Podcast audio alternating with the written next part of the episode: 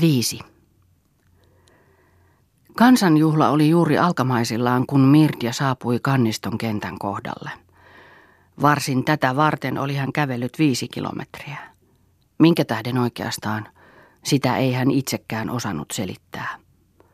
Mutta aina siitä asti, kuin hän oli istunut kuolevan Loviisan pirtissä, aina siitä asti oli hänen mielessään asunut outo. Joku sellainen kummallinen, joka ei antanut rauhaa, joka teki hänet levottomaksi, itseensä tyytymättömäksi ja epävarmaksi. Jonkun uuden ja tuntemattoman ihmisyyden kynnyksellä seisoi Mirtia, pelottavan ja suuren, josta hän ei ennen ollut tiennyt mitään. Hän, joka oli kerskunut ihmisen tuntevansa. Mitä oli tuo niin sanottu kansa? Lintuperspektiivistä oli hän sitä tähän asti mittailut keveästi ja ohimennen, kuten ainakin väärennyshaluiset pintaihmiset, ja siksi oli hän sen aina niin helposti voinut sivuuttaa. Mutta nyt tuntui se tulevan häntä vastaan hänen omalta tasoltaan, korkeana ja syvänä kuin valtameren vyöry, pakottavana, vaativana ja kovasilmäisenä kuin ratkaisematon elämän kysymys. Mirdia hiljensi askeleitaan. Hänen edessään ja takanaan tulvehti kansaa, tirskuvia tyttöjä kirjavissa juhlatamineissa ja seurapitoisia miehiä, joiden hampaissa törrötti pahanhajuiset paperosset. Mirdiasta tuntui kaikki sangen vastenmieliseltä ja hän poikkesi valtamaantieltä pienelle yksinäiselle metsäpolulle. Mutta tuskin oli hän sen tehnyt, niin se outo jo alkoi taas kolkuttaa ja vaivata. Tätä sinun ei olisi pitänyt tehdä. Kuinka voit sinä koskaan tunkea syvyyksiin, jos kuorta jo kammoat? Mirtia, Mirtia, Mirtia. Ja ajatustensa painoon pysähtyi Mirtia.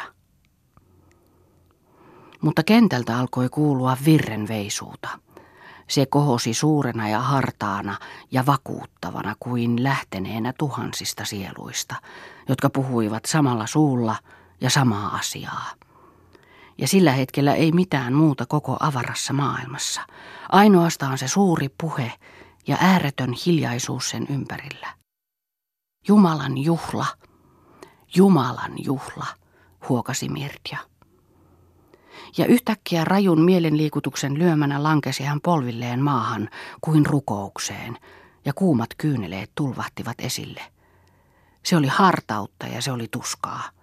Se oli puristavaa, kipeää kaihoa saada yhtyä tähän kansaan, tähän Jumalaan, tähän Jumalan palvelukseen. Se oli ystävän ja ymmärtämyksen nälkää, elämän sisällön ja sydämen sisällön huutavaa, iankaikkista nälkää. Mitä jos tämä kansa, tämä suurien alkuperäisten tarpeiden käsissä taisteleva kansa, sittenkin oli jotakin Mirtjalle? Mitä jos siinä sittenkin piili juuri se ehtymätön elämänvoima, jota hän tarvitsi, ja eheys. Hän menisi sen luokse. Ja hänestä tulisi yhtäkkiä suuri, uhrautuvainen ja hyvä. Kaikkensa hän antaisi, sielunsa antaisi. Ja kansan sielu se lämpenisi ja suurenisi myös hänen kosketuksestaan. Se korkenisi, se kirkastuisi, ja tuhansista silmistä liekehtisi se häntä vastaan siunauksen sammumattomana aurinkona. Tämä olisi persoonattominta kaikista persoonallisista suhteista, vapainta kaikista uhrautuvaisuusunelmien itseorjuutusmuodoista. Tämä olisi kuin salaista, tuiki läheistä yhteyttä tuiki kaukaiseen maailman sieluun tai Jumalaan tai Mirtja nousi nopeasti.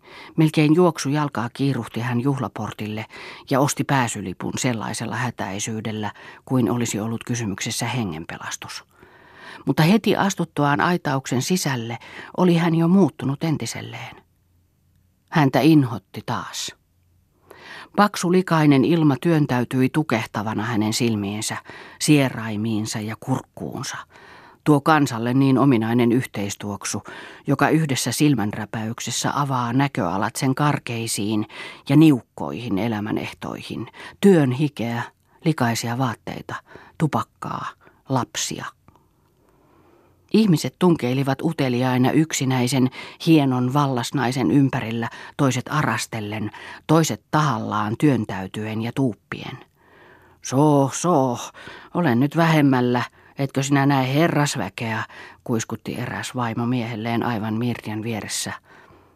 Alas herrat, ärähti mies raalla naurulla.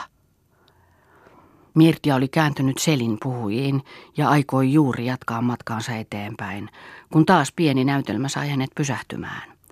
Järjestyksen valvoja oli iskenyt silmänsä pariin ystävykseen, jotka olivat heittäytyneet pensaan turviin pitkälleen käyttelemään pyylevää taskumattia. Täällä ei ole lupa juoda. Emme me siihen kenenkään lupaa tarvitsekaan. Älä räysää tai pääset ruunun ruokkoon. Tällaisessa yleisessä paikassa ei saa juoda. Kuka minua voi kieltää syömästä ja juomasta, mitä minä tykkään ja missä minä tykkään? Tai luuletko, etten itse omalla työlläni ole ansainnut sitä häh? Katsopas näitä kämmeniä. Ei ne ole varkaan näköisetkään. Mutta ei taida kelvata rehellisen työmiehen kouraa koetella. Ei, konstaapeli tarkoittaa, että meillä pitäisi olla oma klubi, juomisia ja mässäyksiä varten, kuten herroillakin. Mutta nyt onkin uusi aika tullut, ja koko maailma on tästä lähin työmiehen klubi. Ja tämä juhla on työmiehen juhla ja sinä, sinä poliisi, olet meidän palvelijamme, sillä me maksamme sinulle palkkaa, me myös.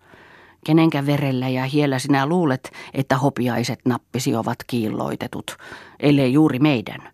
Ja kaikki herrojen komeus, kenenkä kurjuudella se on ostettu, ellei juuri meidän. Ja tuokin tuossa tuo ryökkynä hepenissään. Äänet hävisivät yleiseen hälinään. Päihtyneet kuljetettiin pois. Mutta Mirtiasta tuntui kuin olisi koko kohtauksen painopiste äkkiä siirretty hänen niskoilleen, ja kuin nyt sadat ja yhä uudet sadat katseet kateina ja syyttävinä olisivat laskeutuneet hänen päälleen.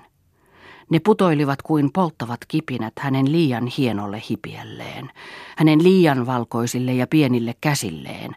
Ne hypistelivät karkeasti ja pahansuopaisesti hänen pukunsa ylimyksellistä väriä. Ne repivät kallisarvoista sulkaa pois hänen hatustaan. Ei ainoatakaan kohtaa jättäneet ne koskemattomaksi. Ja ne huusivat kaikki – Lumiluodon kalpea ja kaunis neiti, millä olet ansainnut pehmeän elämäntapasi, rikkautesi ja yltäkylläisyytesi. Sinulla ei ole työmiehen kouraa, varkaan kämmen sinulla on. Meille kuuluu sinun rahasi, sinun kauneutesi, sinun sirot muotosi, sinun hieno hipiäsi. Melkein hätääntyneenä silmäili Mirtia ympärilleen omien ajatuskuviensa ahdistamana – Ahneet ihmissyöjäkatseet nielivät häntä yhä joka puolelta. Hänen aineellista hyvinvointiaan he himoitsivat ja pyysivät kaikki, ei ainoatakaan ollut, joka olisi tarvinnut hänen sieluaan. Ja hän hullu, joka oli aikonut antaa sielunsa. Äkkiä kääntyi Mirtia ympäri, pisti kukkaronsa ensimmäisen lähellä seisovan käteen ja kiiruhti pois katsomatta taakseen. Pois, pois, huusi hänen sielunsa. Te, jotka niin vähän onneksenne pyydätte, te ette tarvitse minua. Ja mitä minulla olisikaan annettavana teille, joilla on vielä jäljellä uskon ja kuvittelun ihanat lahjat. Te olette sentään ne ainoat ihmiset, joilla on voimaa elää. Myrkkyä olisi minun sieluni teille, te tervesieluiset. En koskaan, en koskaan voi minä teille mitään antaa, enkä teiltä mitään ottaa. Ja oikeaan on osunut teidän vaistonne, kun se sokean vihan minuun on teissä synnyttänyt. Sillä me olemme vihamiehiä synnynnäisesti, auttamattomasti. Valhetta oli minun lähestymiseni äsken, valhetta minun uskoni teihin, valhetta yhtä hyvin minun altruistinen avuntuontini kuin minun egoistinen avun etsintäni teidän luotanne. Valhetta, valhetta. Minä en ole teitä varten, ettekä te minua varten. Me olemme eri lailla sairaita. Me emme voi toisiamme auttaa, emmekä ymmärtää. Kaukaa juhlakentältä kuului nyt joku isänmaallinen laulu. Mirtja pysähtyi ja kuulosti. Sitten hän naurahti katkerasti ja kovasti painaakseen tuskansa alas. Hulluutta oli tuo hänen himonsa saada yhtyä sydämensä syvyydestä tuohon lauluun, tuohon kansaan, tuohon aatteeseen. Hulluutta se oli, ja luonnottomuutta, sillä hän oli muukalainen, hän, lumiluodon kalpea ja kaunis neiti. Ei ollut se hänen kansansa tuo, joka hänen sairasta mieltään pilkkasi. Ei hänen isänmaansa tämä, jota hänen jalkansa polki. Ei hänen Jumalansa, joka asui noiden juhlalippujen alla. Vieras oli täällä lumiluodon kalpea ja kaunis neiti, sairas ja koditon. Missä oli hän syntynyt? Missä oli hänen isänmaansa? Missä olivat hänen veri- ja henkiheimonsa?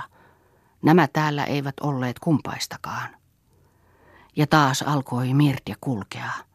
Raskas ja katkera oli hänen mielensä, ja maanpakolaisen tyhjyys tykytti hänen ylpeässä ja yksinäisessä sydämessään.